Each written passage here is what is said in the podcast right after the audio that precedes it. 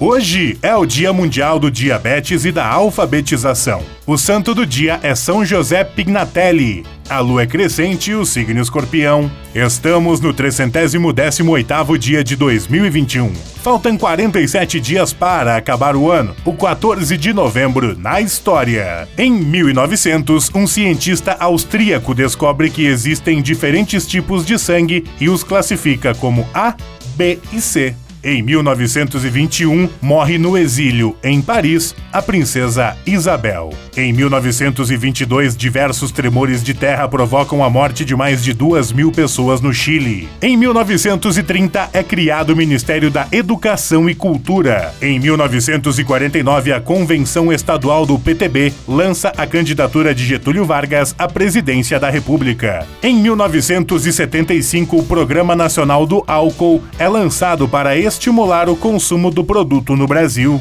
Em 1982 é realizada a primeira eleição legislativa do Brasil após 20 anos de regime militar. Em 2005, um show do ex-Beatle Paul McCartney é transmitido ao vivo para a Estação Espacial Internacional. Frase do dia: Se mil outros tronos eu tivesse, mil tronos eu perderia para por fim a escravidão. Princesa Isabel.